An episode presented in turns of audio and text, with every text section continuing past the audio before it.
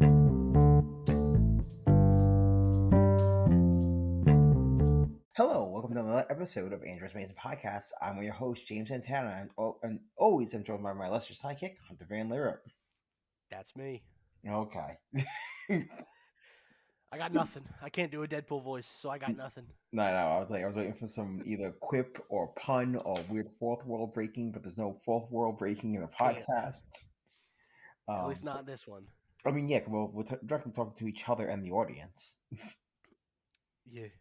But either way, uh, we're back. Hunter's feeling better. Um, but we're on the rest of this clock right now for this episode. So we were brought to you by yeah, because I pounded back some NyQuil. Still recovering from the sniffles now. I had a Well- cold last week, but I just got just boogies left. So I'm hoping to ice those boogies for tomorrow. Well, Tuesday, but as of recording, you know. yes. We were brought to you by Android's Amazing Comics Down State of New York. That was also for some news. First, we have director Sam Hagar, uh, That's Hargrave. not his name. Nope. Sam Hargrave uh, from the Extraction films is set to make an adaptation of Kill Them All by Kyle Starks for Paramount for Paramount Pictures. Um, Heck yeah, dude. Have you seen the Extraction movies on Netflix? No, and I want to watch. Oh, them. dude, it's Chris list. Hemsworth's. It's Chris Hemsworth doing John Wick stunts, but instead of doing like assassination stuff, it's he's like a uh, super high tech, um, high tech, but he's like a super military man Okay. instead of being like a super hitman man or whatever John Wick technically was. You know, mean- like an assassin of sorts. But it's Yeah. very good. The second one's not as good as the first, but it's got better action sequences because they learned from the first one. I don't know. I'm excited. You know what's funny? I uh it's on my list to watch. You should, yeah, they're good. It's it's it's Hemsworth, man. It's his non Thor movies. He loves doing them. He does. He does. He's uh He it's the in between it's the yeah, exactly. It's the in between Thor it's the in between Thor movies he gets to do other stuff. Yeah, basically.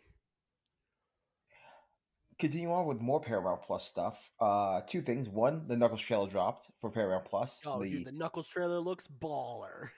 dude, I cannot Kid Cudi's in the trailer. He's one of the bad guys. Oh, that's it. That okay. I heard he was in the. Um, I heard he was in the show, but I didn't realize he was the dude that punches Knuckles back and goes, "You think I need to borrow your power?" I'm like, "Oh, that's the line from the first, the second movie." Oh, Yes, and that's Kid I didn't know that was him. Yeah. Oh, interesting. I like that he's acting now. Yeah. He's writing I've seen him in stuff, and he wasn't bad, so I'm I'm glad he's you know slowly working his way up. He's making comics in movies now. He's doing it all. Yeah, man, I'm excited, dude. The trailer had everybody except for the. I mean, obviously Doctor Eggman, but he's going to be in limbo until Sonic Three. We'll get to that. Um, no James Marsden, but that doesn't mean he's not in the show. James Yeah. Marsden could easily be in Episode One, but in the trailer it showed off everybody but him. He was busy filming Sonic Three, uh, Deadpool potentially, which we'll talk about later, Yep. and he did a bunch. He's been he's had a renaissance recently. He's been doing a bunch of stuff. Um, but the other character missing was Doctor Robotnik's little sidekick, Yes. or at yeah. least I didn't see him. because the villain of this movie is someone that worked with Robotnik. Yeah, it's Um, that bald dude with the big beard. Yes, but It's, it's, not Robotnik's the- Knuckles. exactly. But it's not the one. It's not like the weird. Like this. He's supposed to be like um. Oh my god, he's like the psychic I'm thinking of. He's in the original uh animated series. There's like a little bald guy that was working with um think that's him? That's who the the the guy was in the first two movies. It's a version of him. Oh yeah, yeah. Okay, okay. It's a version of him. Yeah, yeah. Okay. Yeah. But so the Knuckles trailer came out, awesome. The internet's blowing up because they used Knuck if you buck in the trailer. I didn't know that was the fucking trailer. That wasn't yeah, that's the song they used in the trailer called Knuck if you buck. buck. I- And people are like Black Twitter's going Black Twitter and Black TikTok is going nuts because they love it. And they're like, it confirms that he's black. I'm like, he's voiced by Idris Elba. he's, That- he's voiced by like the coolest dude on the planet. So Yeah. And I was like, he's black coded anyway. he's always been black coded. He has dreads. yeah. like he is a black character. The only time he wasn't black coded was when he had the cowboy hat in the original stuff, And he has a cowboy hat in the trailer. Which I thought was a cool Easter egg. Where do puts like the that one. cowboy hat on. I was like, yeah, there he is. And then continuing on with more Sonic stuff, Sonic Three teaser that came out, uh, so uh, has Shadow kind of. Um, the songs actually "Live and Let Live." Um, Oh, live and learn, live and learn from Yeah, that's from Adventure Two. yeah. It's the theme song to Sonic Adventure Two. Uh, give me Escape from the City and Pumpkin Hill, and we're good.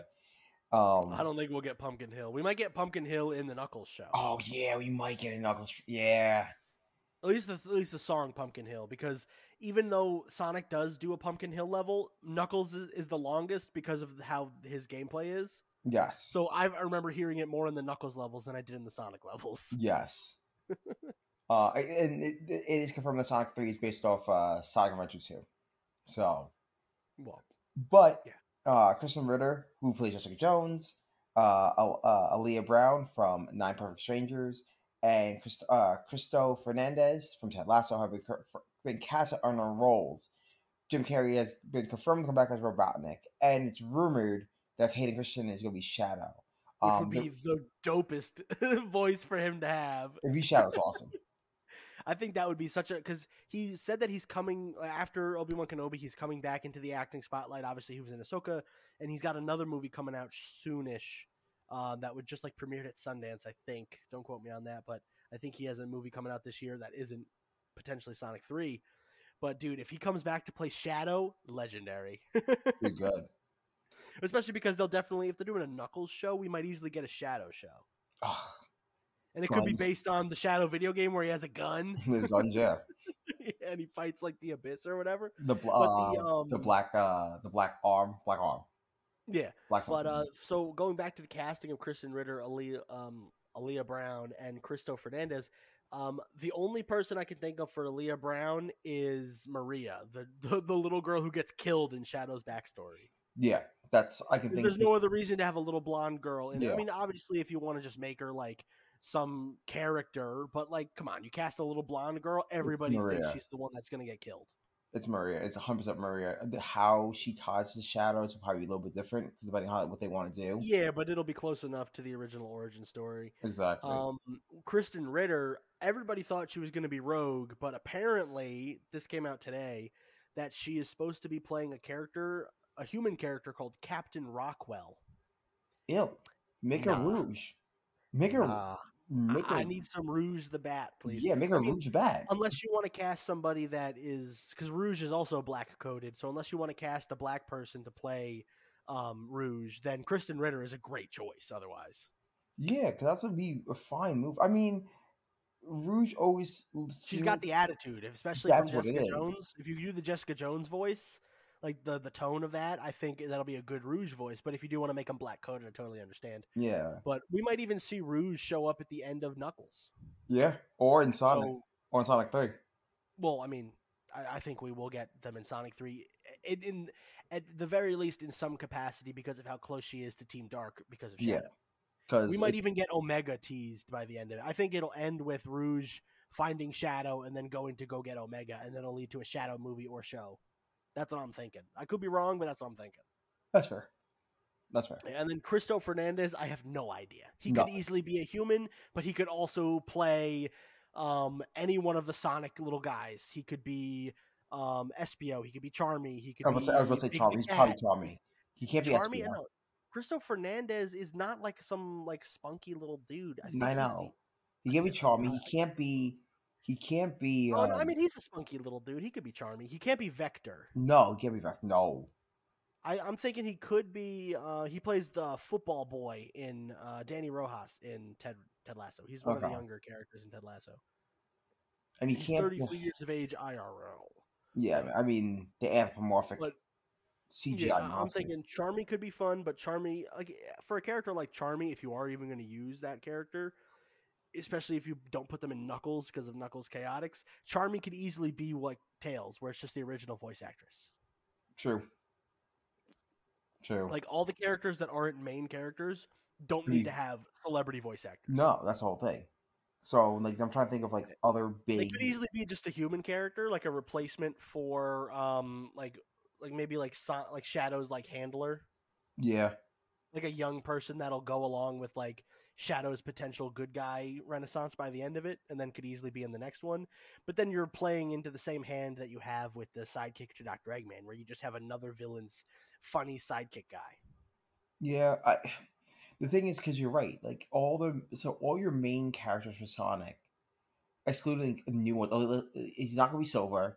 He's not gonna be like. I mean, I could see I can see Silver. Maybe. you know, Maybe. Yeah, and I don't know. It would be too complicated to introduce in Sonic 3 unless Yes, it's an yes, end credit scene. I don't know what rights they have and to what characters now. I mean, I think they have everybody at this point. They've shown with the first two alone that they can make money and then they can make them like well. True. And then letting them and letting ha- uh, Disney use Ugly Sonic in like their um, Chip and Dale Chippendale? movie. Yeah. That is just they know how to have fun. So I think that they just have money to just spend. I mean, Paramount is huge, but I think the people that are making the Sonic movies, I know it's Paramount, but like the filming company and the directors and such, I think they have enough sway from Sega to basically do whatever they want. I mean, yeah, I guess. Yeah, so I think Cristo could easily be just a random human character, but it'd be fun to see who they're gonna voice. Maybe like Fang. True.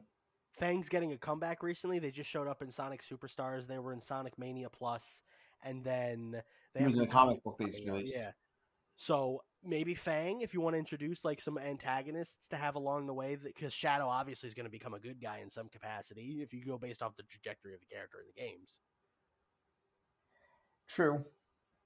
So they could easily have Cristo be somebody that is a full-on antagonist as itself, but you know, I- we'll we'll see how Sonic Three turns out. They might not even do any more Sonic movies after three. They might just do spin-offs, And they can just like do the Tails show, or the- like the Knuckles show that they have now, a Shadow show, or you know, a Chaotix show, or even a Team Sonic.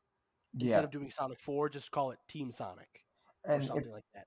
if they're gonna do it as, you know, you can do if they're doing it like they right now for like Para Plus, it's doing it as, oh hey, you know, we're kind of doing it as a six episode event.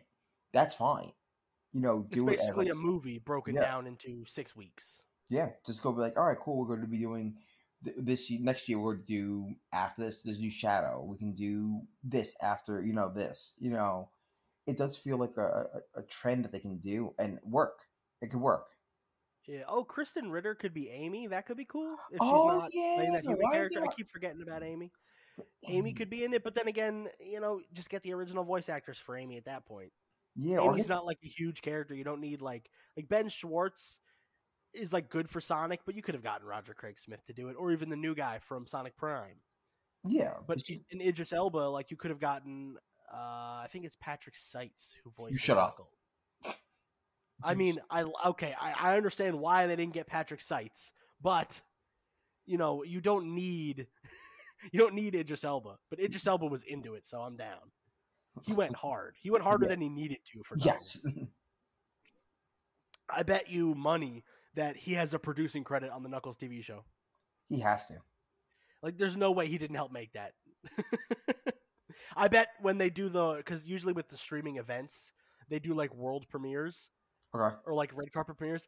I bet he's gonna wear the cowboy hat All if he does to either to either the Knuckles premiere or Sonic Three. He's got to wear the hat. he's got to. It, There's no way he doesn't wear a cowboy hat to like his next few screenings because of Knuckles. can't be stopped. can't can't be stopped. And Jim Carrey said that he um, after Sonic Two, he's doing interviews, and he said that once his contract for the HBO show was done, I think it was uh, I forget what the show was, but he played like um, a Mister Rogers, but said curse words. And uh, once that show was over, he said he was retiring from acting, and the only thing that would bring him back was if a script was written with golden ink. Lo and behold, he's confirmed to come back for Sonic 3. So Yeah. Sonic 3 could be the best movie of all time. Or my dad's theory is he just enjoys it because they don't give him a script and they just tell him to just here's the point you have to get across, go nuts. Because he just does whatever he wants. That's the thing. He can just have a good time with it. You know, like in Sonic One, like he obviously was like following some form of script in some capacity, but like Sonic Two, he was off the walls. it, it was actually crazy people saw. Yeah, so I think Sonic Three, if he doesn't show up in Knuckles as like the and like a, a stinger, I think um Sonic Three is gonna be like, I mean, I don't think he's gonna be a huge role in it because it's a shadow villain movie, but we could easily see him come back in like 15 minutes of altogether scenes and just steal the show. And it has to be something more than just you wouldn't pay him to come back if you weren't going to use him properly. You know what I mean? He dies at the end of technically he dies at the end of Sonic 2. He falls and no human would survive that fall, but maybe he did or maybe he's like, you know, in a full body cast and he's only going to come back in like the last 20 minutes or I don't know. We'll see, man. This movie comes out the end of this year. It's coming Yeah. out I think in December. So we have Knuckles and then Sonic 3 coming out. Yeah. Your boy's in. Oh, dude, I Fully can't in on this. So we'll go on past Sonic and we'll go to DC. Um, we are going to see Creature Commando series coming this fall, which is confirmed by James uh, by Sean Gunn. Sorry, um, he's and it will be a hard R. Yeah, Frank Grillo was talking about um, how he's excited um, that Oh, his, yes. his character Rick Flag Sr. is going to be in more than one project, and so was David Harbour's Frankenstein. They were both saying recently that they're so excited of what James Gunn and Peter Safran are doing, where their characters are signed up for like 10 pictures and they're just going to be popping up and stuff. Dude, it's so good that, and I was reading the article you sent me um, uh, just like a little while ago about how he About feels Grillo? about having how good it is to be on this project and how like Kevin Feige kind of blew it. Yeah, I mean Crossbones isn't like a huge character, so I understand not. why they ended up getting rid of him. But like the idea of Crossbones in the comic books is he's always just like around. You could have easily had Frank Grillo just be like in the background of every Marvel show as like a lackey that everybody hires. But then they blow him up in his second movie right when he gets to be Crossbones. And he could have been like a ongoing. He could have been a great villain in um instead of Batroc the Leaper to come back, you could have gotten Crossbones to come back in Falcon and Winter Soldier, and that would have been cool. Yep, I was supposed to say that. And in uh, Captain America: New World Keep Order, ties to the Winter Soldier. A New World Order would have been a cool return. He could have died in New World Order, and that would have been better. yeah, But instead, they blow him up in Civil War. yeah, man. But yeah, I'm excited to see the Creature Commandos, and I'm excited to see that the characters and cast are all coming back in some capacity um, with their inter like company inter animation media s- stuff. It's gonna be fun. yeah, it's gonna be good. It's gonna be awesome. And the fact that it's Like, gonna be it- hard R, which means they're gonna be ripping people in half and like cursing and those And again, people up. I can't wait. There are some stories where you don't need that. You know what I mean? But there are absolutely some stories. Superman Legacy does not need to be rated R. Would that be Right. cool if it was? Sure, but you don't need Well- a Superman movie to be rated R. No. But like, But, if we get a Lobo movie or the next Suicide Squad movie, I want that you know to be hard R. Yes. Yes. I need dude, blood. like, I need gore. I don't need titties. I don't need. Un, you know, I don't need gratuitous sex nonsense. No, You know, no. I don't need that nonsense. When I mean R, I want like blood, gore. You know, curse words are always fun, but you don't need them. I know that deters Right. people. But blood and gore out the wazoo, especially for something like Creature Commandos. Frankenstein and- walks around looking like Hellboy, big sword, big And he has gun. big sword. Yeah. Like not. Weasel in the Suicide Squad movie, they said that he ate people. I get to. We're Yeah. gonna see that now. You know what I mean? Like it, it's it's one of those like I mean you need it. Cer- again, certain things need the hard R writing because it, it makes sense to the story. Like, and we'll get to when we talk about Deadpool. You know, it's very much a hard R. Does not mean like just tits all the time. It, it you can just do it for the amount of violence in a movie, especially where you're supposed to be a crack squad of supernatural creatures hunting down people. Like it makes sense. Like it's not just like a regular punch 'em up TV show or team. This is a very strong supernatural team with elements that get, that lead into body horror for some characters. And yeah, of course, it's it's a light. Oh yeah, it's a- Frankenstein or his Frankenstein's bride, if their um if their body parts don't come off, I'm gonna be pissed. The whole Right. point is that they are people put back together. Rip Frankenstein's arm off and beat somebody with it. Let's go. well, in the uh, books, like he gets he gets his arms and legs chopped off all the time. He gets shot at because he's invulnerable. You know, he just can't die like normal. You know, He's a big zombie so- man. Let's go. Make him Yeah. crazy. show it. Show him get beat and hurt and hurt bad. But you need that to be an Yeah, I R-rated mean, I understand that Creature Commandos is animated, so you can go a little bit farther with it. So a hard R is definitely going to be more fun when it comes to animated properties. But if they, when they bring these characters into live action, I hope that they do not unceremoniously like. I had a fear when Deadpool three was announced that it was going to be a, and we'll get to it later when we talk about the trailer. But I was afraid that it was going to be PG thirteen, like the first one was. No, first And one's then- R. Oh, was it? But anyway, I was afraid that when they brought it over to Disney officially, that they were going to make it PG thirteen because you know it's Disney. But then they Yeah, committed to doing an R rating, and I, you know, if just not every comic book movie needs to be for children. And I'm not saying for Right. children, like kids. I've seen rated R movies when I was young. You really just need to be accompanied by an adult. Right. You know, you got to be 13 plus usually and accompanied by an adult to get into these movies. So Yeah, a 13 year old can watch Deadpool 3 and have fun with it, you know? But also, just don't put like genitals in it if you really don't want to go that hard. that's and that's what it is. It's not the it's not the it's the type of R-rated movie you're seeing. Like Mhm. if you're making it all for violence and it's bait, it, you're um, I wouldn't want again, like you said, Superman Legacy. I don't want it as a hard R. You don't need it to be a hard R. That's stupid. You know, you're just making violence up for the sake of, and it would just be for violence. But then you're just adding violence for the sake of be having like fun. Superman's not going to be cutting people in half.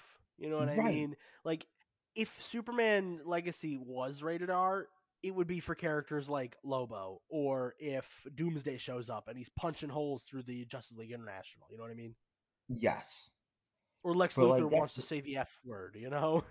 right. Like it's not like, gonna fuck be like I mean, you get one F. That you get one fuck, and that's it. Um, and that's the whole thing. Like, it, it doesn't need to be this like over the top, gratuitous, violent thing, or like, or you're just putting titties in it or whatever just to get the R rating. At that point, then it's useless.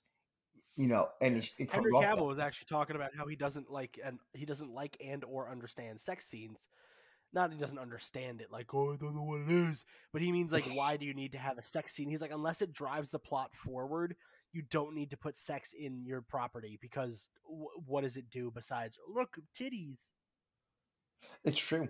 You know what? And I read the I read the same thing. It was on CBR or comicbook.com or whatever. And um he's right though. He is 100% right. Sometimes when it's just done for gratuitous, it takes the flow out of the movie. Like if You are doing like a sex comedy, then sure, you know, like Different. uh, Zack and Miri. Porno or Road Trip or any of those movies where it's or even The Hangover. You know, right.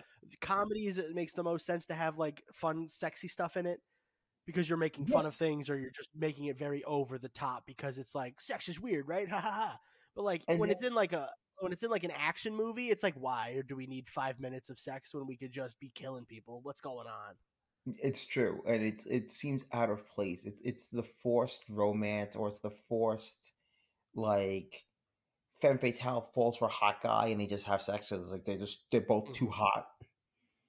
You know, Yeah, it, it's it's just unnecessary for 99% of movies so i It's true. understand it I understand. I, I, but exactly i do want to see frankenstein and frankenstein's wife go to town i think that would be fun No, the scene what you want is him attaching his penis on himself and going, "I'm ready," and that's and using it like a battering ram yeah, or something.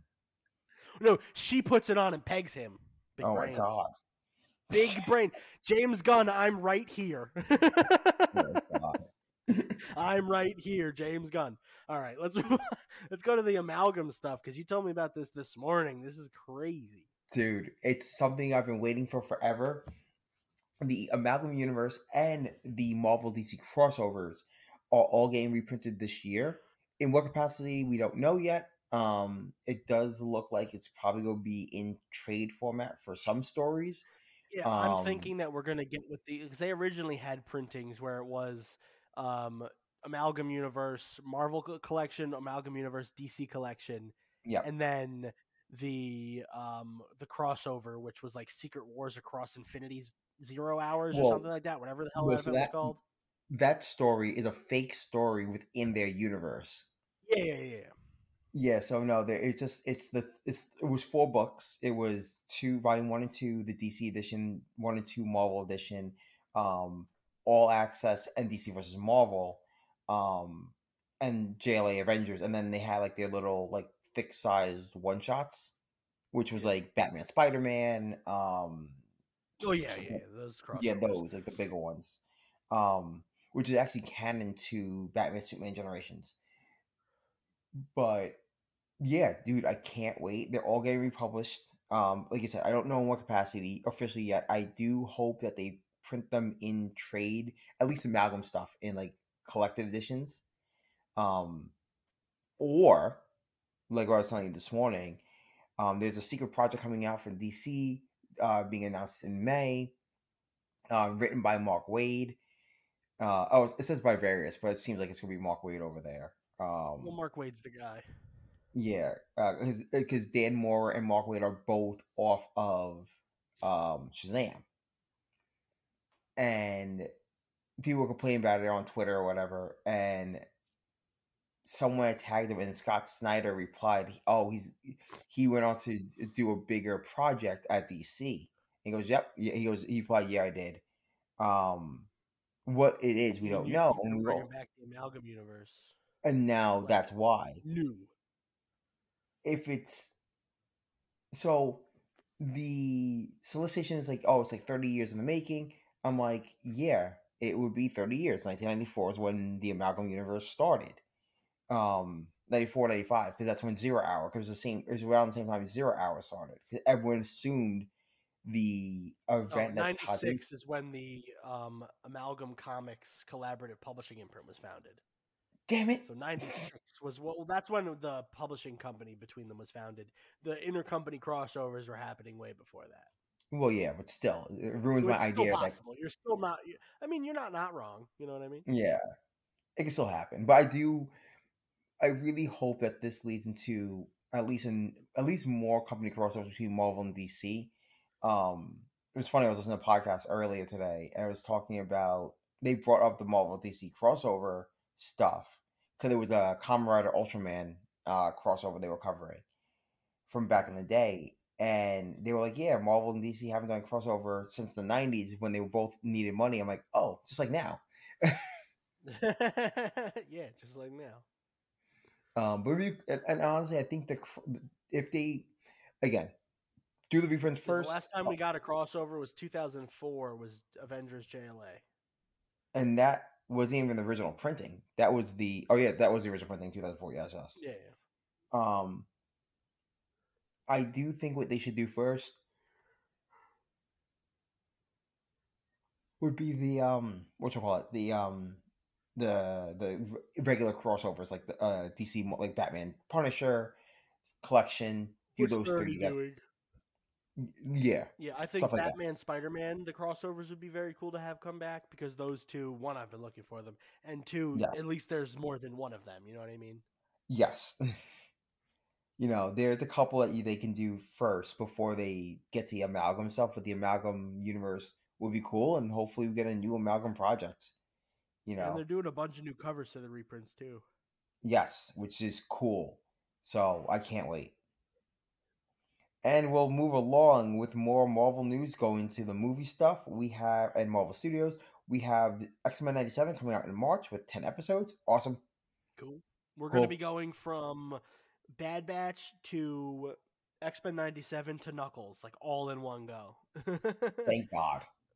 yeah, next week. Oh, next week is um both Avatar and Bad Batch, and they're going to be doing. I don't know if uh, Avatar: The Last Airbender on Netflix is doing all in one or doing weekly episodes, but we're getting that. Then we're getting the weekly episodes of Bad Batch. Then uh, the next month we're getting X Men '97, and then Yes. April is um Knuckles. Knuckles, and by the time Knuckles ends, Bad Batch will be over, and then we'll get Star Wars Day, and that'll announce the new slate of Star Wars. Blah blah blah. We are going to be cooking. Yeah, we got content, like, guys. First half of the year, yeah. Disney Plus got content again, and then we have nerd content to cover all year round. So we're going to be hyped. Yes, we definitely got to oh, do a Knuckles episode. Oh yeah. How are we not? got to do a Knuckles episode. Absolutely. Get, get Idris Elba as a guest star. Oh please.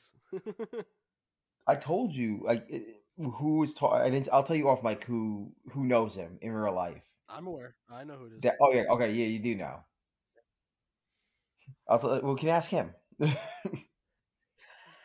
we good. We good. We good. anyway, um, it's a little bit shit news. Um, no Hulk movie from the MCU, according to Kevin, Kevin Feige. But this is always something we knew. I keep Yeah, telling Ruffalo people. was doing some stuff for whatever he was just recently working on. He did confirm that he's coming back for Brave New World. Yep.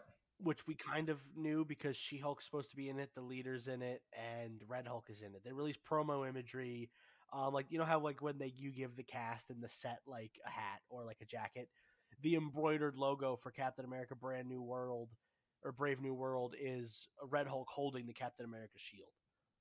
Yeah. So And we it- knew the Hulks were involved, so it would be stupid not to bring um, Mark Ruffalo back. But yeah, he did say that Kevin Feige told him there will never be a Hulk film, at least a Hulk solo film, is the exact word. Which we knew this, and, and and I think the problem was like people didn't want to believe like the fact like is it oh legendary or Universal? Universal. Universal, yeah. Universal's being a cuck. It's so it's the same thing about the Spider-Man thing. It's not that they can't make a movie. Let's be fair. That's not the what what It's the reality they don't, they don't want to give them. They don't want to give the money to Universal. That's all it is. Like, Like, Sony cut a deal with Marvel, and obviously because Marvel, uh, Spider Man is way more important than the Hulk. Sorry, guys. Sorry, Hulk Yeah. fans. Spider Man's the guy. Like, if Spider Man, um, like, if Spider Man wasn't so popular, we would have never seen him come to the MCU because Sony would have asked for the same amount, and Marvel would have been like, yeah, but he's not Spider Man. But because he is Spider Man, Spider Man is like Batman level. yes, he's an A-list character. So Sony Sony basically got to pick their price, and then Marvel were negotiating. And there's that whole controversy where Tom Holland might not have been able to come back, blah blah blah. So because they were trying to raise, you know, whatever deal, but Universal will is probably like, yeah, you could have the Hulk back, but for this much money, because they know Marvel will make bank on a Hulk movie Yep. because it's been so long and because the Hulk is a prominent character in the MCU, you know, Hulk will make back. I mean, I'm not saying a billion dollars, but Hulk will make enough money to where Universal thinks that they have a bargaining chip. So Marvel won't give Universal whatever percentage they want because Hulk is not that popular. Exactly, and that's all it is. The thing with Sony and Spider-Man is that Disney and Sony make out very well in the, that deal, where Sony makes money for them being used and also having the, the, the rights to like the video game licensing. Yeah, You they know, George Lucas it up. They were like, "Give me all the toys, give me all the video games, but you can put them in movies." Yeah, exactly. And they get a small piece of the money, but nothing as big They as probably like get like fifteen percent of the Right. box office, and then they get whatever hundred or ninety-five percent or whatever percentage they get from merchandise. Exactly, and that's what they want. While a Hulk movie's not going to garner that. Like you can't. You, there's no bargaining chip there. The character, the Yeah, character, like, Hulk even merch is not as big as Spider-Man merch. Mm-mm. You can't really do Hulk TV shows as much as you could do Spider-Man TV shows. I know there was Hulk Agents of Smash, but still, you can't do Hulk video games like you can do Spider-Man video games. exactly. So, because the Hulk is n- a nothing burger in comparison to Spider-Man, Marvel, MCU, Disney, whatever, doesn't feel the need to obtain the Hulk licensing, whether they get it, whether they buy it outright or like rent it out like they do with Spider-Man, because it's just not going to make them as much money. Eh, I mean, maybe, but it's not going to be as worth it. No, you're right. it- You're right. No, it wouldn't make it wouldn't make as much money. It wouldn't because, like, think about it. Like, he's not the Hulk's not a A list as much as we talk about him as an A list character in the Marvel history of the Like company. all things type of thing. considered, Hulk is an A-lister, but he's not like a triple A-lister. You know, right? He's not. When you say Iron Marvel, Man is barely a triple A lister. He's only that Now- because of Robert Downey Jr. in the MCU. Exactly. In the comic books, Iron Man's always been middle grade. They put him on mm. the Avengers because he didn't sell enough copies of his regular book. Yeah, the the team the Avengers only exists for characters that that were it's the it's it's it's the so they created the Avengers strictly out of competition because they needed a team book that could beat out Justice League of America at the time. The problem was they couldn't do that with just like making up new characters. So they took the concept from JSA, which was taking Because the only real from- books that were super selling over at Marvel at the time were Spider Man and Fantastic Four and the X Men. X Men is a huge team. Fantastic Four is four people, but it's still a team. You can't put all of the Fantastic Four on the Avengers. And No. then Spider Man, while you can put him on the Avengers, he's better as a solo act because of how he is. Like, and they've put him on Well- the Avengers before, and while he does Yeah. succeed, it's it's never awesome. You know what I mean? Well, even even going back to when the Avengers were created, the Avengers were created in '64, uh, sorry, in '66. Sorry, '66.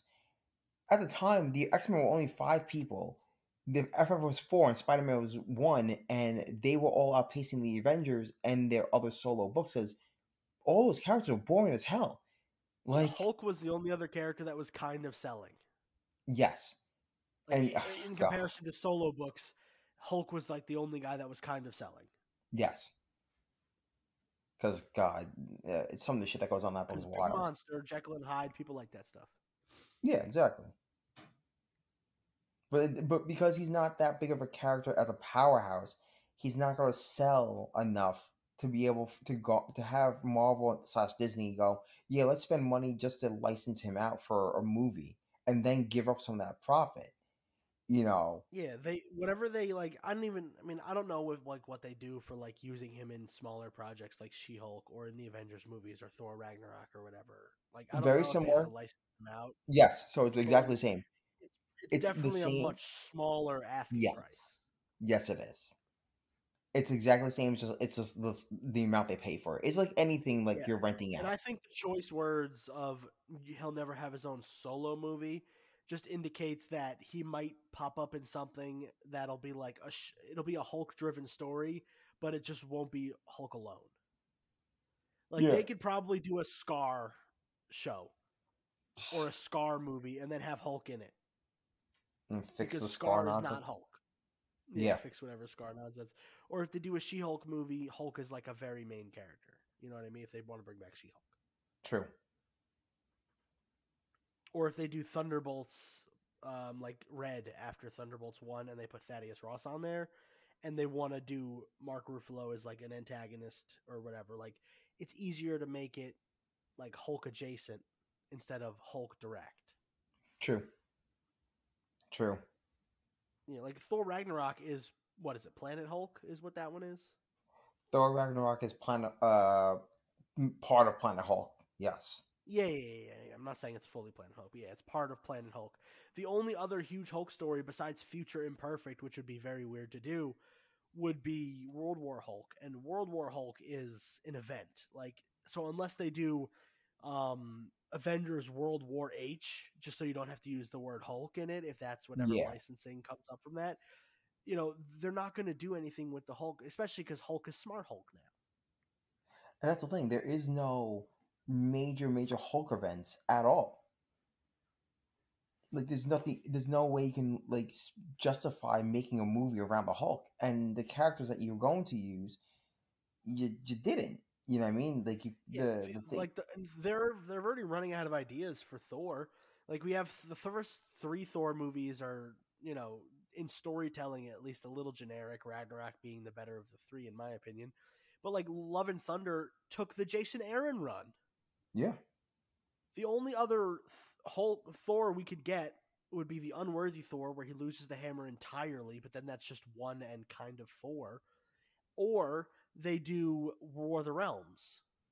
But with Yeah. Odin already being dead, War of the Realms would be very like loose.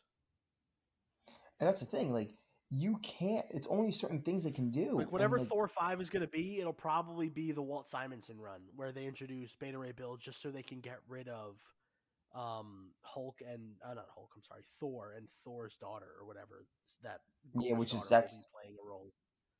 Yeah. So unless they do War of the Realms watered down or the Stormbreaker arc, I really don't know what they're going to do because of how they handled Love and Thunder, especially. So like you're running out of Thor ideas. Captain America, the only one you could do is Secret Empire, and that won't go well. Oh no. Iron Man, Iron Man doesn't have any stories to do anymore. You did, I, you did Mandarin and Armor War technically in the same one. I know Uh, we you have an did Armor Wars coming up, but they're gonna like just in name only that one. And Yeah. then Demon in a Bottle was what one and two, kind of, Was two? Was or, two? one- or, or three again. It was two. Okay, yeah. like and then it was uh, Extremis. unless you do the marriage, yeah. Unless you do the marriage of oh my god, yeah, Extremis, Mandarin, and um, Armor Wars were all in three technically. Yeah. The only thing you could do is like Superior Iron Man, or he marries Emma Frost.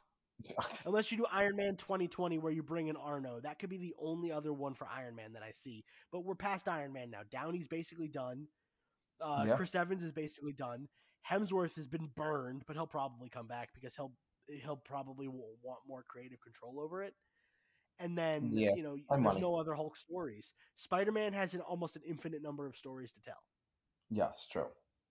because of his rogues gallery. Like the way they do it, like a Sinister Six movie would be the culmination of a bunch of Spider-Man movies because the way that Spider-Man handles his villains of, you know, like monster of the week style, but you could easily do like story of the week and make it into a movie. Yeah, and that's fine. But like the thing with the Hulk is that there is no like the and the other ones, the better runs of Hulk, like now are like things like Immortal or Immortal Hulk. Oh, that's the other, that's the only other one you could do, but that one is so complicated. yeah, like Immortal, Immortal or Hulk would be in name only. or you do Hulks, which is just like the entire family, which is like A Bomb and all that. Yeah, Agents of Smash style, where everybody's Yeah. involved. But like that's the only thing you do. Yeah, so I understand why they're never going to do a, a a Hulk movie because we just said it, and now introducing the um, immortal Hulk aspect of it. There's only really two stories you can tell that aren't future Imperfect. Yeah, and you wouldn't. You're not gonna do Future Imperfect. That's stupid. Now, the only way I would see Maestro coming in is if they do like an old man Logan again. Yeah, or in Deadpool or in sequels. yeah, I'm not talking about yeah, yeah, yeah. I'm not talking about variants. I'm talking about like if you want to use like an old man Hulk, you have to like jump to the future. Yeah, it's true. So. But speaking of jump into the future, speaking of variants, speaking of Deadpool 3, we got that teaser trailer from the Super Bowl. I'm so in it hurts. dude it was so good it was super ridiculous it was cool so i was talking to uh o'malley and he goes yeah it was cool he goes but it was really short i'm like you didn't watch the whole thing he goes no i'm like Oh, because the Super Bowl only had a 30 second ad. The two minute trailer came out on YouTube later. it came up like the mo- like the moment afterwards. i remember i was like sitting because my in-laws were over yesterday so i was like i would I would grab my phone and went to the kitchen i'm like yep i'll be back and uh pulled it up and it was like up there and that's it's cool dude it it's it doesn't give you It's the better than it should be. You know what it is? Oh yeah, yeah, hundred percent. It doesn't do what trailer came out last year. Oh, um, oh my god. The the last Marvel movie for, that came out during the Super Bowl was Doctor Strange: Multiverse Madness. That was the last big one. Yeah. Um, and that was the whole thing with the Xavier wheelchair was in that trailer, and everyone went fucking ballistic. There is no I gotcha moment or like holy shit, I can't believe this is happening thing. Seeing Wolverine in there, fine, whatever. We knew we knew he was gonna be in the movie, fine. That's what it is. You know, seeing match, uh, seeing Patch was cool. Um, seeing Deadpool supporting cast all makes sense. The TVA being in there, that's the only Seeing thing that. Deadpool supporting cast, but having Shatterstar back is hilarious. Yeah, that was funny. They um, but having the the, the real moment was seeing the TVA, and you're like, yep, this is exactly what doesn't we look the same though. No, it doesn't. They, they, they like forgot their aesthetic. So I'm thinking maybe after Loki season two, they changed up their aesthetic a tiny bit to be more commercial, or this is the Fox version of the MC, uh, the Fox version of the TVA, and it exists in a different space and time, or it's a different department. Someone pointed out that um, Wade's got like a little the- locker and his like his little like his whole little thing. Wade's got like a uniform. yes, but someone pointed out in the trailer when you look at the TVA helmets, they look like Ant Man helmets. Mm, okay. So this could be takes place after the Quantumania stuff. Yeah. Yeah, Hope and Scott Lang have joined up with the TVA and assisted with the technology, maybe or just they took it because they are stuck in the quantum realm, you know, or they took the technology. You know, exactly. You know, so it could be anything. That that could be anything. Um, or it's just because they wanted to change up the style to match Yeah. the Deadpool aesthetic, which is a little bit more future tech as opposed to like '80s tech. right. It does suck that it doesn't look the same because you want everything to be uniform, but at the same time, I feel like because it's Deadpool, they'll explain it. Right. There's no um Deadpool can be like, "This isn't your daddy's TVA" or whatever. yeah. Again, this has been like the trailer was awesome from the get-go. Um, it's been one of those. It was the most sought after of the trailers from one from the Super Bowl, two for MCU Yeah, I didn't watch any other trailers. The Oh, I Twisters I- trailer came out. Um, Yes. you watched the Super Bowl. I did not. The yeah, Twisters trailer came out. Um, Wicked Part One. Godzilla v Kong, uh, Planet of the Apes, Wicked, which I do not care for. I will see it in theaters probably. Yeah. But I do not care to to watch the trailer, whatever. And there was one other trailer that I'm forgetting that, uh, you know, it, Deadpool was the it was the trailer. Yeah, and it was so early in the game. It was like the, it was after the first uh first not timeout. Dude, it the was first like after um first quarter. the first yeah, it was like the first flag. And they went through and there was Yeah. the first one there. Um but it was good. Like it it's watching so watching the trailer, I was like, all right, cool. Having the cast back is cool. Um the story they, they pretty much lay out the story where it's like it, it it's either him versus the TVA or him teaming up with the TVA, depending on the scene you're looking at. Cause one looks like he's teaming up with them, and the other half looks like he's fighting them. Like in this, and it's the scene where it's shot Oh yeah, he's forest. it's the scene. Yeah, yeah, it's the forest that people are thinking is either uh, Logan or um, Age of oh Ultron. my goodness, uh, Avengers: Age of Ultron. People think he's gonna go save Quicksilver. I thought that was an interesting theory. That is a funny theory. So I'm like, And then, think- um, yeah, and my theory on it is they're gonna Secret Wars Miles Morales him. In the trailer, they have a uh, Secret Wars 2015. I think it's issue eight. I want to say it's the one with the Beyonder and Doctor Doom on it, where they're like. no. So that is actually issue five, and it's Reed's face Five. with, uh, yeah, It's Reed. It's, Oh, I uh, thought like in the tears of his face, it looks like the Beyonder. it's Reed. No, it's Reed and Doom. Okay, It, but like, so it- I'm thinking that um, that that's. I mean, I don't know if that's a direct reference to the Miles Morales theory that I have, but I think, given that characters like Dopinder or Blind Al or Vanessa are such nobodies, and Negasonic and Yo-Yo especially too, like. Why would you not just bring over the actors and actresses that you already have, especially if you're going to be using Ryan Reynolds as Deadpool again? why not do what you did with Miles Morales, where because the TVA asks Deadpool for help, that they give him like a deal, like, "Hey, your universe will fall apart soon, but if you help us fix whatever we need to fix, you and your supporting cast will be pulled into the MCU." I think that is what the deal will be. Because why else would Deadpool do it if he's not going to save his friends? especially Vanessa, because that's all of the plot for Yeah, Deadpool that's 2. all of Deadpool 2. It's all Deadpool 2 is bringing Vanessa back. So if he has a, like even if he doesn't care about any of his friends, he does care about Vanessa so much so that he will he he literally time travels to save Vanessa. So why would he not multiverse travel to save Vanessa as well? yeah, exactly, exactly. So I'm thinking that we will get a Miles Morales situation where any characters that Marvel doesn't directly want to use or retcon, like Colossus, because that's the best Colossus design we'll ever get, unless they give him the red costume, and they still could do that with this Colossus. They just got to change his outfit. Like no other characters besides like Wolverine, I would see them recasting, and we might even get the recast in this movie. People are saying that Patch does not look as tall as Hugh Jackman. Whether it's another multiverse variant or the MCU version, we won't know until we see it but people Yeah. are thinking that that's going to be Daniel Radcliffe, which is what I was saying off mic that Daniel Radcliffe and Taron Egerton were the most two highly requested fan castings. I wouldn't be surprised if one or both of them make an appearance in this movie.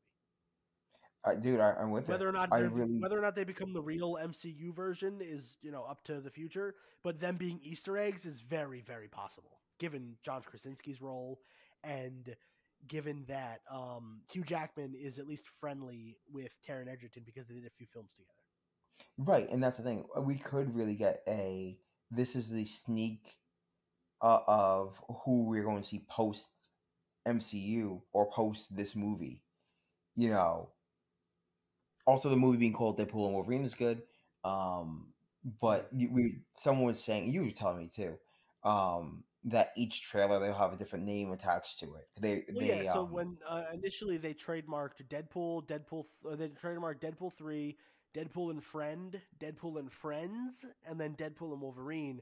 And someone else's theory, I don't know who it was, but I will say it was not my theory on the title of the movie. that each trailer would have a different title until the end when is revealed. But having this one be Deadpool and Wolverine really makes me think that they may have thought of that and then just went, "Nah, we'll just do Deadpool and Wolverine because that's what people are going to want to tweet about." It's true. It's true. Because it's insane. It's good, like I said. It, it, it it's such a good movie, and it's such a it- it's. I mean, like a movie. I don't know what the movie's good. The trailer was good, and it Dude, they're bringing Pyro back. that was the only one I didn't know, nor did I care about. Like when I saw it, Yeah, like that was that was like all the set real all the set leaks we got were like Toad, the Fantastic Car, Sabretooth, Lady Deadpool potentially, obviously Hugh Jackman. But like we did not see a pyro set leak, so I think that that's hilarious that they showed him off in the trailer when they could have just showed off one of the set leaks. I know that was and it- it's because like we were talking about this off mic. It was kind of like a whatever because I haven't seen him in a movie in years, and I forgot what he looked like. Yeah, I mean, who's to say he hasn't been acting? I'll look him up real quick while we're sitting around. But you know, Well, while he's doing it's that, crazy to oh. think. Yeah, it's crazy to think that we just uh, Aaron Stanford is his name. What has he done recently? He was in a show called Twelve Monkeys from 2015 to 2018. yeah, which is a um, it's a prequel to the movie Twelve Monkeys. Yeah, you know, he okay. He's been doing stuff. Yeah, he has Twelve Monkeys. He was in Fear the Walking Dead, and then he did a few guest spots throughout the last few years. And then recently, he was in a movie with Jenna Ortega and um, oh my goodness, who is Agent K? Um, Tommy Lee Jones, called um, Okay. Finest Kind. And then he's got two upcoming movies. One being a hindsight movie, and the other one being Deadpool and Wolverine. So he has been acting, but this is like the return to form. You know. Yeah, and also again, like it, it wasn't the one that they were like kind of hyping up, you know. Oh, So I'm yeah, like, all right, just cool. a That, cool like blink and you'll miss it. I thought it was D Man or something like that. I was like, oh, cool. yes, But yeah, which I'm like, cool, awesome, Steam Man. yeah, he's here. Rock and roll. but like uh it was cool like everyone else it was cool i think the action in it is awesome i do like you don't see um like you don't see wolverine straight up in it you know so I'm yeah, like they cool give you the flash because this was technically the teaser trailer. Even though teaser trailers have been getting longer and longer. i know This teaser trailer is two minutes and thirty seconds. That's how long a normal movie trailer is in theaters. i know i think it's stupid that's the only thing i hate about this new stuff Yeah, I don't know the difference between a regular trailer and a teaser trailer anymore. I used anymore to know yeah because teaser trailers used to be about a minute long. Yeah And now they're And like, then- nah, it's a whole ass trailer, but we'll call it a teaser so then we can bank on making another one. yes we we get you guys to watch it and and, and like really like sync this i'm like i get it we're gonna watch it anyway Yeah, we're already in. But that brings us to our topic, which is Deadpool. We are going to talk about movies and comics and all the fun stuff. Um, yeah, let's talk about the movies since we're all about the movies. Uh, Deadpool one is Deadpool's origin story. Um, it's just a retelling of Deadpool's origin story with a brand new cast. It's Um, modernized, I would say. very very modernized from his New Mutants '98 origin, uh, in first appearance, and then Deadpool two is his hunt for revenge, which is Deadpool one also a also. Deadpool and Cable. It's also Deadpool. Yeah, Deadpool exactly. one is a hunt for revenge because while they did give him extra mutant powers, they also made him uh, riddled with cancer. So that's a yikes. But Deadpool two is the revenge movie. Vanessa's dead. Cable uh, has time travel stuff, and Flame Fist is a problem in the future, so they're gonna go fix it. Yeah, Basically, Deadpool and Cable split second. true. Yeah, from what 2011, I think it's like three issues. But I don't think so. yeah, and so this movie looks like it's going to be Deadpool kills the Marvel universe, except it's going to be Fox, and it's going to be saves the MCU. I mean, this movie's definitely saving the MCU regardless. well, that's what they ask him to do, at least in the trailer. They ask him to save whatever you know they need saving. He's gonna be Marvel Jesus. Yeah, I'm Marvel Jesus. I do like when Captain America pops up on screen, he does the salute because in the comic books, Deadpool is such a Captain America fan, so much so that he joins Captain America's Uncanny Avengers and he kind of joins Secret Empire only because he's like, listen, man, whatever team Captain America's on is usually the right team. But then obviously he finds out Secret Empire was wrong. wrong, and then he he makes up for it be- after being um dis- the comic book run Despicable Deadpool is when he goes back to being not a hero. Yeah, no. During the Axis event, he gets his like comeuppance, and then he becomes world's greatest Deadpool, where everybody knows him. He's famous, he's rich, he's got mercs for money, he's got teams, he's good. And then Despicable Deadpool is when he loses everything after he sides with you know Nazi Cap. Yes. So I'm excited to see where they land him with Captain America. I do want to see what cameos we get from the MCU themselves besides the archive footage. True. I don't know if we'll get many, but I would like to see like, you know, maybe like a Batroc the Leaper style character. Maybe not him, but somebody like MCU character that doesn't matter anymore. maybe Crossbones. Yeah, no. So I was looking at the um, Deadpool unreleased animated TV show. Um, yeah, no, we could probably get Crossbones or something ridiculous. But um, with the movie stuff, we have we'll do Deadpool movie stuff first. Uh, in general, Deadpool first makes his first movie appearance in uh, Wolverine Origins. Uh, sorry, X Men Origins Wolverine. Um, and it's Wade Wilson. It is Ryan Reynolds playing him. He is also known later on as Weapon Eleven, who is kind of not Deadpool. Um, I mean, during the flashbacks during World War II or whatever flashbacks he gets for Task Force X, when he's actually Ryan Reynolds' face with the hair, like he Yeah. does have a few quippy one-liners and he is fun. We get a taste of what Deadpool could be, and then they sew his mouth shut right when it's getting good.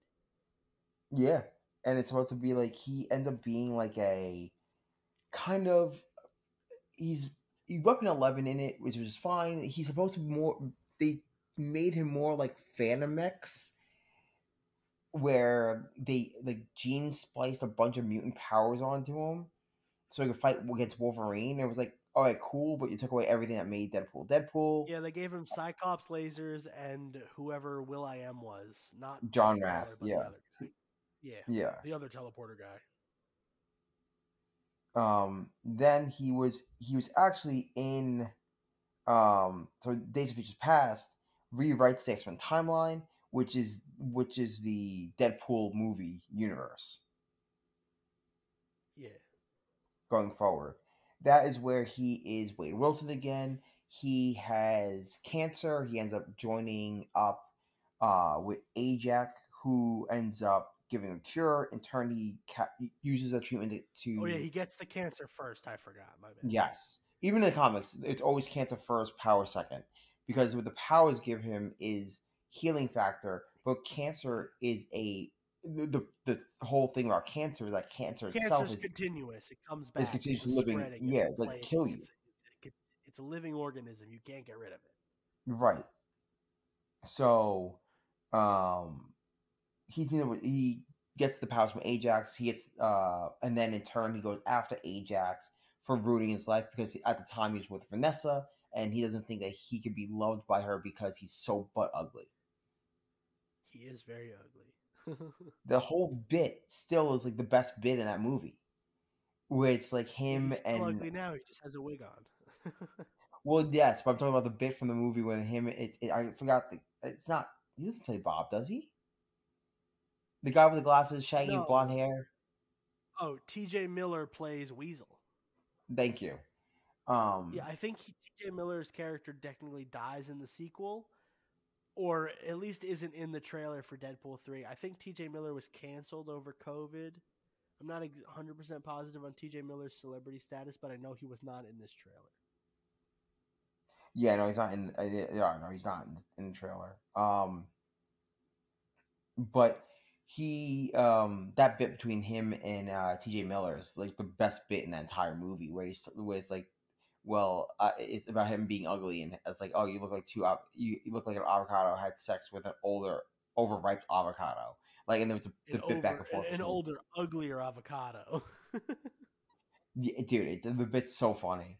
Um, and Deadpool is a hard R movie. It's it's. I remember seeing that movie and parents taking their kids and then getting mad. And I'm like, you fucking take your kids to our movie. You're the dumb dumb. when you buy tickets, they tell you this movie Yes. is rated R. Do you want your kid to see this? And then you have to, and then you have to consent to it, and then go okay, and then you go buy the ticket and leave. Like that. Okay. It's just dumb. I hate. I hate when people are stupid. Yup.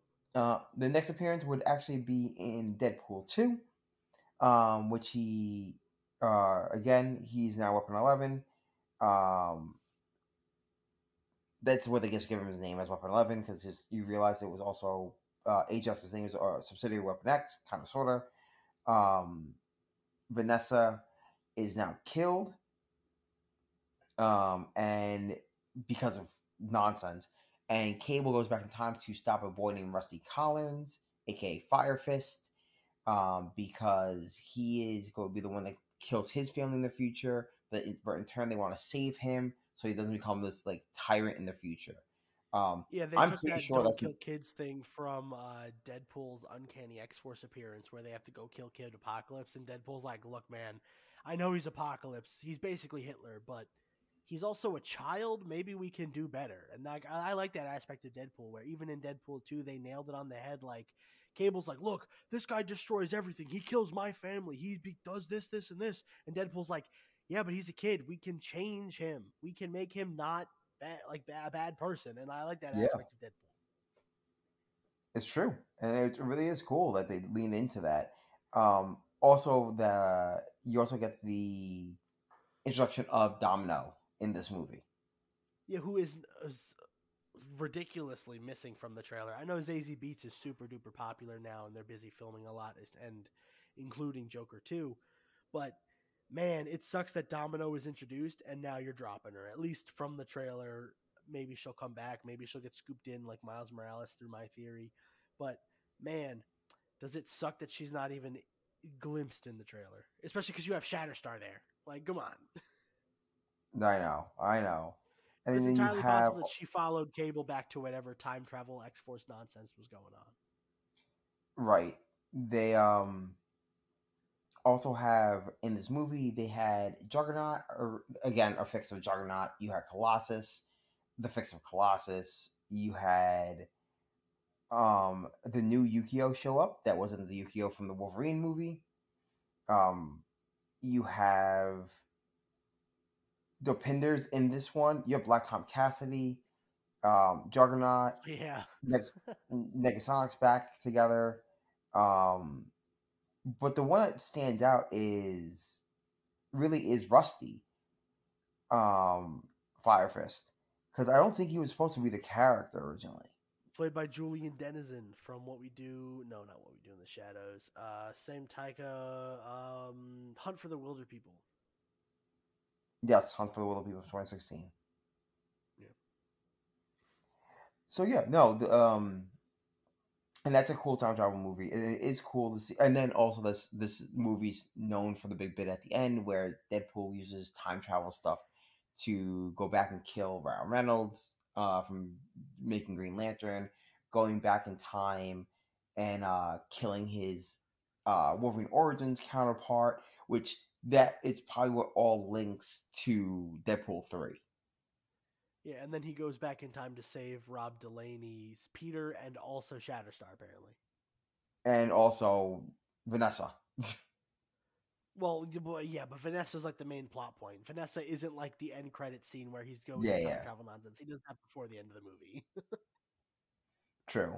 Um, again, there was supposed to be there was supposed to be an X Force spinoff, um, which we never got because of the whole. well, that's because Fox. Yeah. Yeah.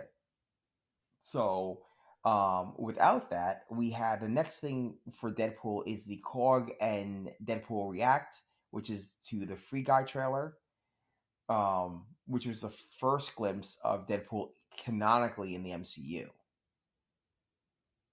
Yeah.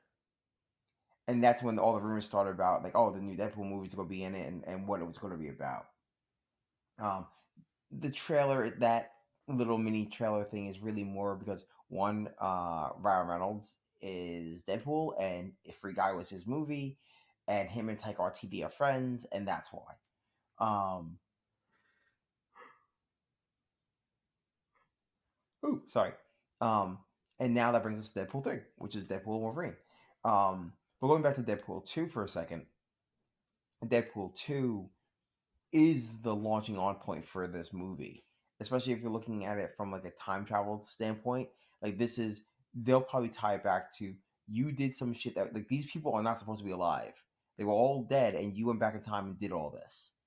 You know, type of thing. That's why I'm surprised Cable wasn't actually in this more. I think they'll make mention of Cable and Domino, especially if they don't make full on screen appearances.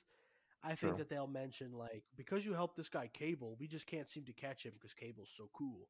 But like we got you because you're a loser or whatever.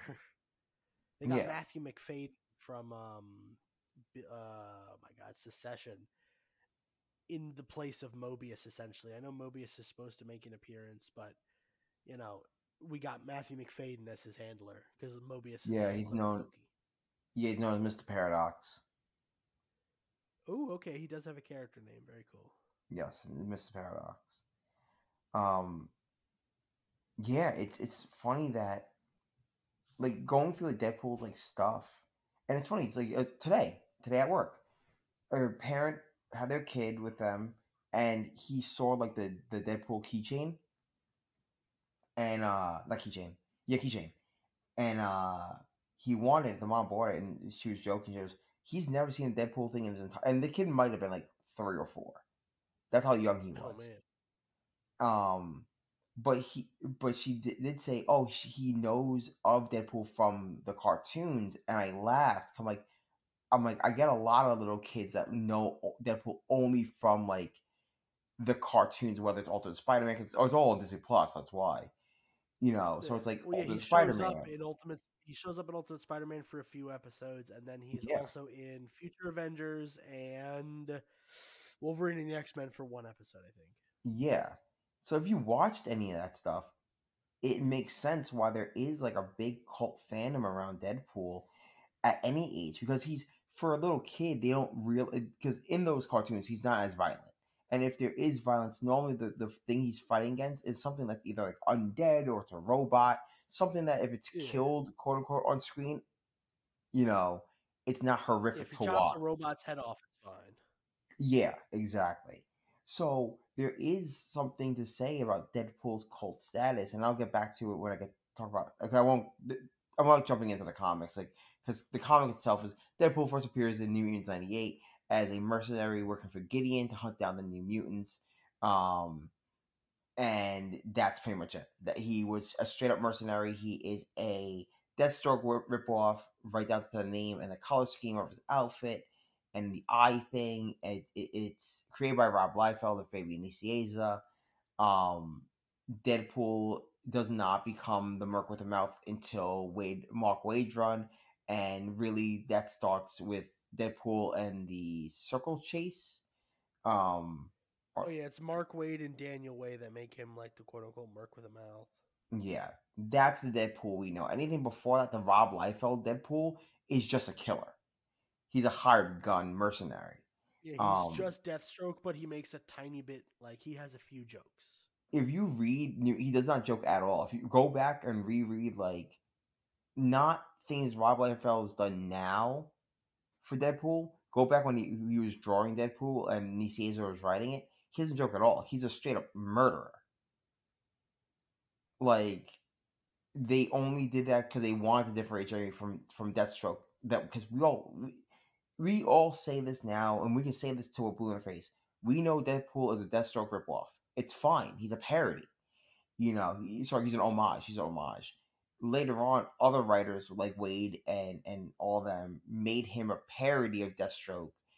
You know, and lead into the fourth wall breaking stuff. The idea that he talks to himself. That's why the, his even his bubbles, his are yellow. Gerry Dug, uh, yeah, then what is it? Rick Remender, Gerry Duggan, and Brian Posehn from Uncanny X Force into the 2012 Deadpool run make him into the character we see most now.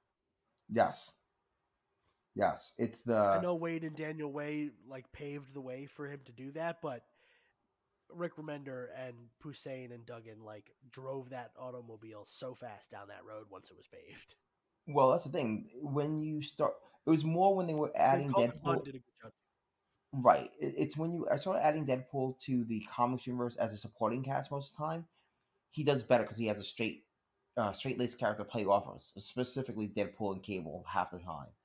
Yeah, whether Um, it's Cable, Wolverine, or you put him on a big team. Right. And my favorite run is Remender's X Force, Uncanny X Force run with uh, on it, and and it's the Kid Apocalypse thing. You know, it's the it's Duggan who wrote the the Dead Presidents, right? Yeah, D- yeah. Duggan and Hussein were the ones who wrote the 2012 run. Which is like, you know, the sad clown, you know, the archetype, but it was also the best character driven story that we've had for Deadpool for years, where he had an actual family. The the stuff with Negasonic that they did later on was because they just reinvented Negasonic from the movie into the comic because that's not how she is in the comic before, and she's just this goth girl that can see death, and that was it. Um, and she was supposed to be, and Negasonic in the movie is just a female cannonball instead. But they everything after that. That's why they were like, "Oh, I forgot." He, they had him, er, his memory erased and all that, and he forgot Ellie and everything. I'm like, no, it was cool to see him as a dad. His daughter's coming back in the books apparently for the new book. Yeah, all the way up. It was 2012, all the way up to um, the Skottie Young run. Skottie Young, I don't think it was his fault. Uh, No, but no. Skottie Young's run was the one that turned him back into just a funny killer, like a hitman style character, the Daniel Way style stuff, instead of him being a sad clown. And then ever Yeah. since then, he's been trying to recapture the because after Skottie Young, it was Kelly Thompson, and now it's Alyssa Wong. Besides him showing that up one- teams. And listen, the new one coming up, it does look like they're gonna be doing more of like, hey, he is he's a dad. You know, his daughter's gonna be in the book, and it's gonna be all about him being a dad again. Which Yeah, good. see. you know, I'm not saying you need to lean it all the way up to like 2099 with him and Shiklah and stuff like that, but like in general, like there it, there is like a line where like character growth is good, and Deadpool has honestly had the most character growth in years. He's been like the mercenary, the sad clown, the merc with a mouth, you know, and, and it all has made the character actually really good. Um, because honestly, if you didn't have that growth over time, it would be boring and repetitive. Like, okay, he's just a mercenary. That's why Deathstroke comics don't last as long as they could. It's true. It's true. It it, it, it really is that, and that's the that's the sad truth about all comics. It's like, what happens when, you know, what happens when you run out of ideas? You just go back to them being a mercenary, and it's like, okay, but what happened? We just watched him do all this other stuff. Like Deadpool can't ever really go back to being just a mercenary after being on like two Avengers teams, being a member of the X Men. Well, they tried him doing mercen. The Skottie Young run was like the quote unquote back to basics for Deadpool. You know, he lost all of his supporting cast and he just became a hitman again. And while that book I think is still great because Skottie Young's a good writer and Nic Klein's a phenomenal artist, it's just we had such a high from Duggan Hussein and then regular like solo Duggan up until Cullen Bunn doing spin-offs and stuff to where like you know, and besides team books where Deadpool was such a character and then they gave him amnesia and put him back in a Hitman style role. While that is still fun to read in some points, you really lost the character of Deadpool. And that's why in the Kelly Thompson run they tried to bring him back to Sad Clown, but because of Krakoa they didn't know what the fuck to do with Deadpool because he's a mutant, but he's not an X-Men and it's a whole situation and is he a mutant? Not really, kind of. And then you know, Alyssa Wong's um Deadpool spins out of X Force because eventually they let Deadpool on Krakoa. Yeah. And that's the whole thing. Like, you had him wrapped up, and you had him wrapped up in a good way to be part of this growing expansion of what Krakoa was, you know. And it, it makes more sense for a character that that has grown to be a hero in his own right, despite what you you do to him as a writer. He's a hero at the end of the day. Ninety eight percent of the time, he's a hero. For sure. You know, and He may be a dickhead, but he's a hero. Right.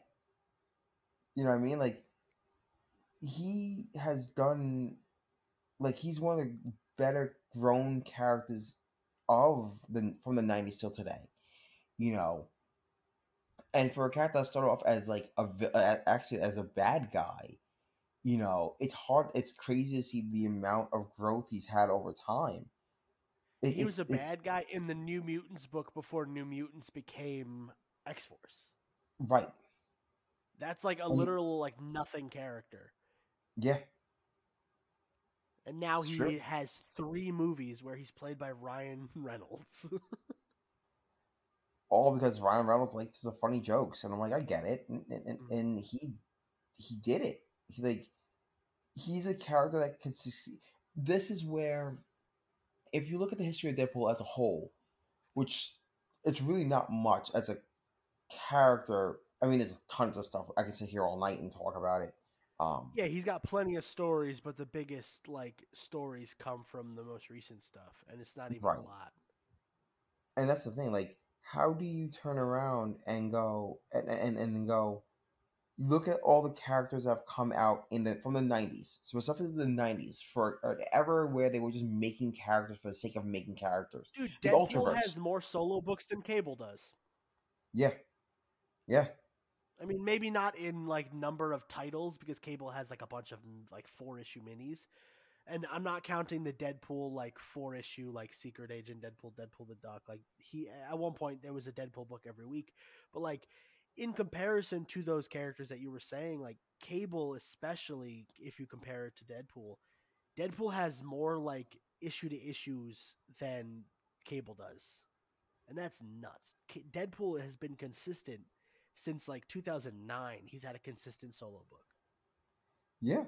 And and it shows. he's a because he's a character you can do stuff with. Yes you want to be a little bit more edgy a little bit more adult you can do that with deadpool and not worry about the content. You're fine. You know he's a character that, that stands the test of time only because when he's done properly it's one of the better stories that marvel produces. Because if you get a good enough comedy writer the action tells itself but it's the comedy that makes it. Again i still think the best stuff for him is like when he's a family man and we got ellie back and all that um and he had um the lmd as like her foster mom and all that uh the prescotts prestons prestons yeah um, very being cool. the foster mom and all that. You know, that's my my personal favorite stuff of Deadpool. Um, but that's also because like he he's grown to that point, and I hate when you they take it away. You know, like I get the it kind of ought to be status quo at the end of the day, but like not so much like that. yeah Yeah. Anything else about Deadpool you want to talk about before we keep uh, keep going? nah man keep it flowing Okay. So anyway, um, Deadpool's appearances outside of the movies goes to the comics, which we were talking about just now. Um, and then after that are TV shows, which we kind of sprinkled here and there about him being an alternate Spider-Man, which alternate Spider-Man was really the really the big one that he was in, um, which was a couple of episodes uh, of the team up, which is based on Ultimate Spider-Man the comics, kind of, sort of ish. Um, but yeah, Ultimate De- uh, Deadpool himself has been um has tons and tons of cameo appearances because uh, pretty much she's a cameo queen, um, in other media, um, but in Ultimate Deadpool he's also voiced by Will Friedle, which is funny. Um, not counting the I'm not counting the anime or um. He, does make a cameo in X Men the anime series when uh oh dude Wolverine in the future avengers he the japanese voice actor is the japanese voice actor for uh, uh for dio from jojo's bizarre adventure Oh, it's fantastic. yeah I do want them to one day um, release Marvel Disc Wars, the Avengers eventually. I've seen episodes here and there illegally on YouTube, um, yeah but I want them hopefully to get it on Disney Plus. Um, i the think show looks cool. they will But yeah, so in Ultimate, in Ultimate Spider-Man, he's he does the episode Ultimate Deadpool, um, and I guess I I was reading it before, which was um, there's supposed there was supposed to be an Ultimate uh, supposed to be a Deadpool animated TV show for FXX. uh, right around the same time Legion was coming out. Um, yeah it was from donald glover Yes. Um, apparently, there was an episode. The so the episode they, they they left based on creative differences. That's kind of how what kind of broke their relationship with FXX. Um, Mhm. but it was an episode that revolved around Taylor Swift. That's kind of what got them to be canned. Um, That's dope. what it is, I don't know. What 100 percent it, it, it is. It might explain more on They that. probably had to save her from being killed, or Deadpool accidentally kills her and then has to pose as her or something stupid. right. Yeah, and they're like killing Taylor Swift. Oh my goodness! Which is now, funny. if you tried to do that shit, that'd be crazy. I would love to see a movie that's like a bunch of A-list characters trying to do something to Taylor Swift, whether they kidnap her, whether they kill her. I think the meta of Taylor now is like transcending media. Uh, I mean, yes, true. I know plenty of people that literally watch the Super Bowl just to see the five seconds of screen time that she got. That's crazy. That's ridiculous. Yeah, it's it's insane. Oh, sorry. Oh, that's Heroes Reborn. Oh, I'm like, that's not the Heroes Reborn. I I'm thinking of the the original Heroes Reborn. Anyway, outside of that, you have um, Deadpool's biggest out of canon stories, which is the Deadpool Killogy, which is um, Deadpool kills the Marvel Universe, uh, Deadpool Killustrated, and Deadpool kills Deadpool, which is a light take of what this movie's going to be. Um, which is Deadpool kills the Marvel Universe the joke is that he's actually trying to save the, like the, the Marvel universe. Yeah, Um, it's coming off as like Deadpool Secret Secret Wars too. yes, yes, and Deadpool Corps, which uh, one of the characters that we got we will be getting in this movie, or rumored to be getting in this movie, is Lady Deadpool, and her first appearance is in Deadpool Corps. Yeah, potentially played by Emma Corrin. There's an actress on the IMDb, Emma Corrin. I think we talked about it when she was first cast. Uh, you were mentioning it uh, yesterday about Cassandra Nova. When Yes. Emma Corrin was first cast, there was speculation that she's either Lady Deadpool uh, or um, Cassandra Nova. Either way, I think uh, I told you yesterday. I think Cassandra Nova is such a nothing character. Why would you do it? But Lady Deadpool would be cool. Yeah, and you're right. It, it makes sense. It makes I don't think, sense. given that Deadpool actually has a cast of characters now, I don't think you need the Deadpool Corps unless you want to do it as like a a variant style Easter egg like Sylvie. Right. I mean, I you know could. Sylvie's not an Easter egg, but you know what I mean, like a female version of the character. I know. Know. I know. But you could. So, but yeah, no, like, Yeah, and we again, know Dogpool's supposed to be in it, so at least Yes. Dogpool's a character from the Deadpool Corps. And Headpool, I wouldn't be surprised if Headpool makes an appearance. That's so easy to do.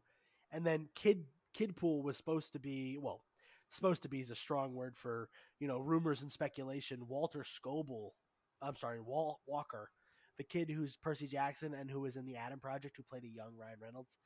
Um, there was you know fan casting and rumor that he would be Kid Deadpool. So it's possible that we might get some form of cameo from him too. yeah, Deadpool Corps style. yeah, we should. It should be good. Hopefully. That's weird. Either way, it's it, it, it I'm excited to see what's gonna be uh what's gonna happen uh for Deadpool and what the future like. We could talk all night about Deadpool, um, but it is one of those like everyone has like their favorite era of Deadpool, but it's not even like a favorite era because he's pretty much like if you know and Nah, love dude, Deadpool, everyone's favorite era of Deadpool is the Hussein Duggan run. That's you what I'm can't gonna say, tell me like. There that's are what people that like the Daniel Way run, and I can see why it is fun. But the Oh, yeah. Gerry Duggan, Brian Hussein from 2012 to 2016 is peak Deadpool fiction. That is where we got the real basis of the Deadpool movies.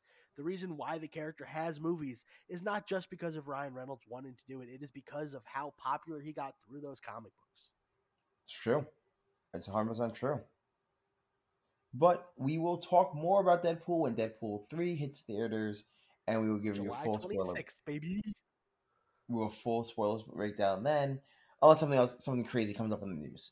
Um, but we will jump to our book reviews now, which opens up with Blue Book 1947 uh, from Dark Horse Comics, written by James Tynion and Zach Thompson, with art by Michael Avon, Avon Demi, uh, sorry, Michael Avon Deming, uh, and Gavin Fullerton.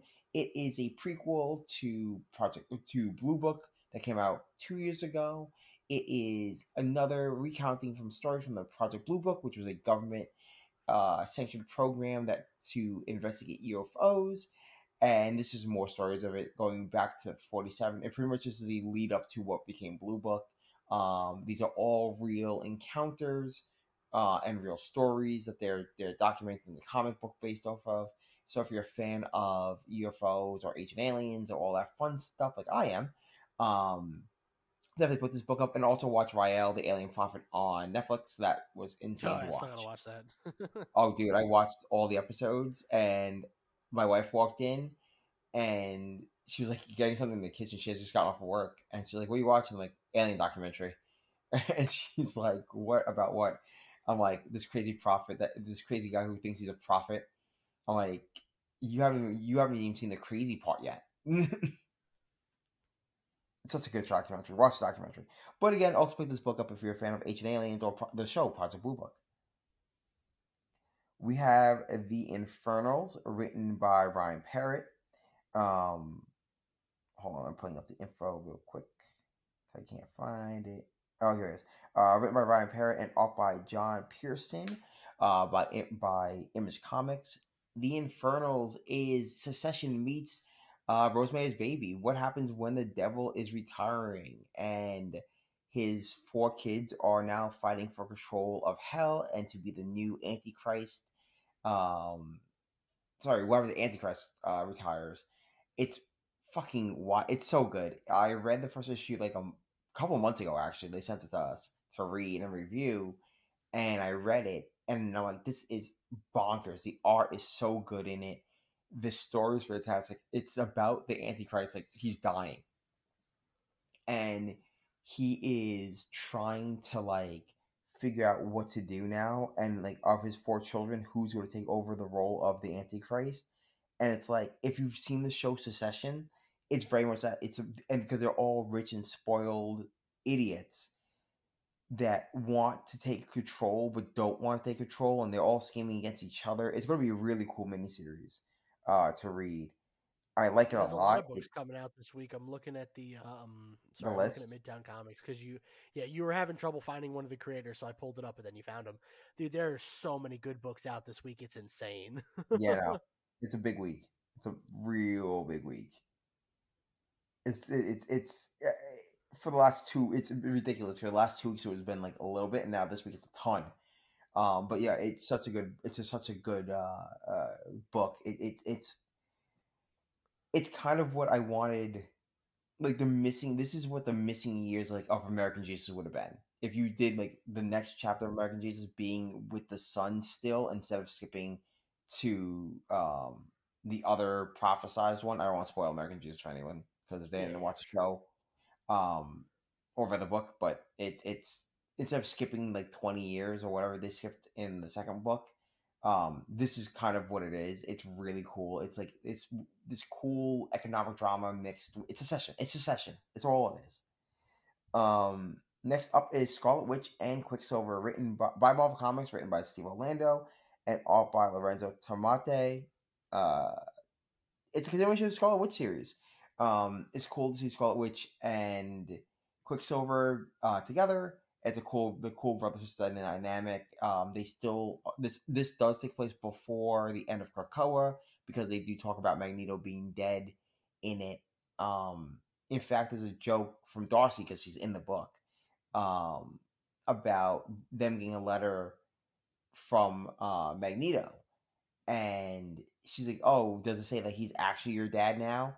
Uh, which is which is like I and, and she play I like her in the role because she's a great supporting character to the overstrung um version of Scarlet Witch that we have in this, which makes sense because of what she does now.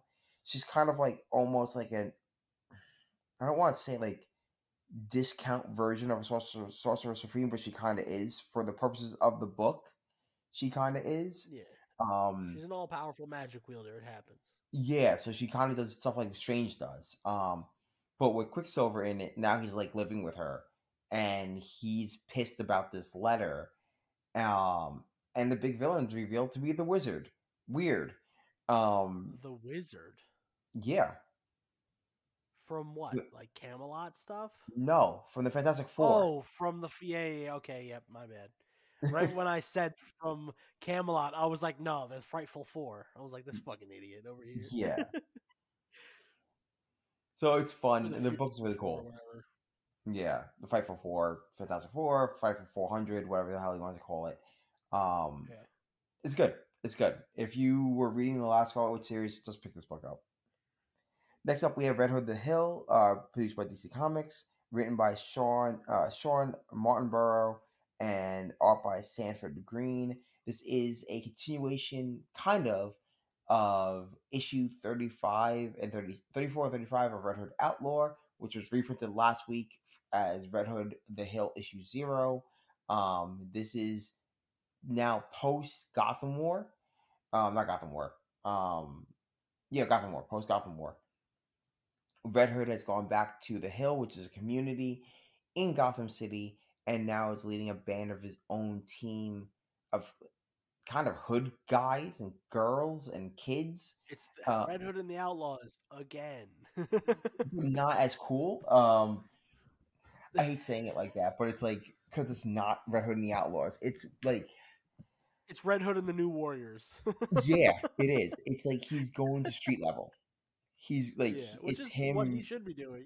Right, it's him being a street level vigilante with these other kids that are kind of like him.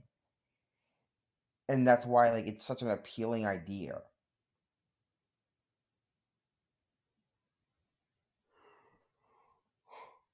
Ooh, sorry. Um but yeah, it's such an appealing idea that you can um just do like a street level version of Deadpool uh, not Deadpool, Jesus, uh, of Jason just being Jason. And it is the fallout of what happened from the Gotham War to find out what happened to him and how he's dealing with it. So, and finally, for our books, we have The Displaced from Boom Studios, written by Ed Brisson, art by Luca Casalanguida. Um, Displaced is a wild sci-fi story about a town that is sunk by sucked up by a sinkhole. Um, there's a big massive twist at the end. I will not spoil here. Um, but there's something that happens when this isn't the first time a town has disappeared. Uh, it won't be the last, and the aftermath isn't just that a, a town disappears and people like are missing. Um, there's more to it than just that, and it has to do. They're leaning to like a almost a living Earth type of situation where the Earth does it on its own um and the twist at the end kind of will is the further mystery of the story and kind of where our, the characters that are the reason why it's called displaced it's the those that were displaced from the sinkhole that they end up in the sinkhole whether they were out of town whether they were on the out, the outskirts of the the the, cen- the epicenter um what happens to them and with the twist at the end um, what happens to the town and the people around it, and why do these characters know something, and who's this mysterious old man that knows about this stuff? Um, it leads into a very cool sci-fi leaning, uh, without going in there further into the twist of it. But it's really cool. It does feel like a movie when you read it. Um, it's very a very fast-paced read when you're going through it because you're like, oh wow, this is quick and but if like I said, the big thing is because it does feel like a movie or like a, a, a TV event or whatever you want to call it. Um, it's a really cool book. If you're looking for sci-fi stuff, pick it up. And as a last minute Toku reservation, go pick up Super Scouts. It's a two issue miniseries from CEX. Um, and both issues are out this Wednesday, so pick that up too. Hype.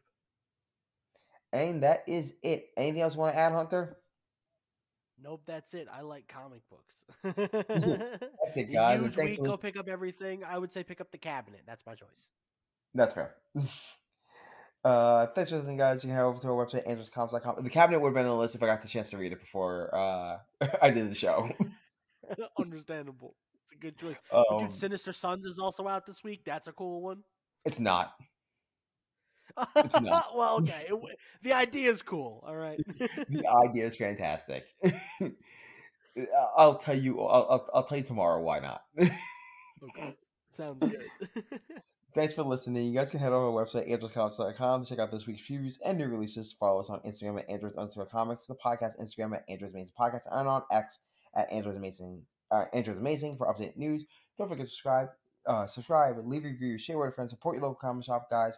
If you're in the Northeast tomorrow or actually yesterday, I hope you guys stayed safe because we're supposed to be getting a big storm tonight, the night of recording. Um, so guys, stay safe, uh, and hopefully this keeps you entertained in the cold. And some comic shop, guys, and have a good one. Peace.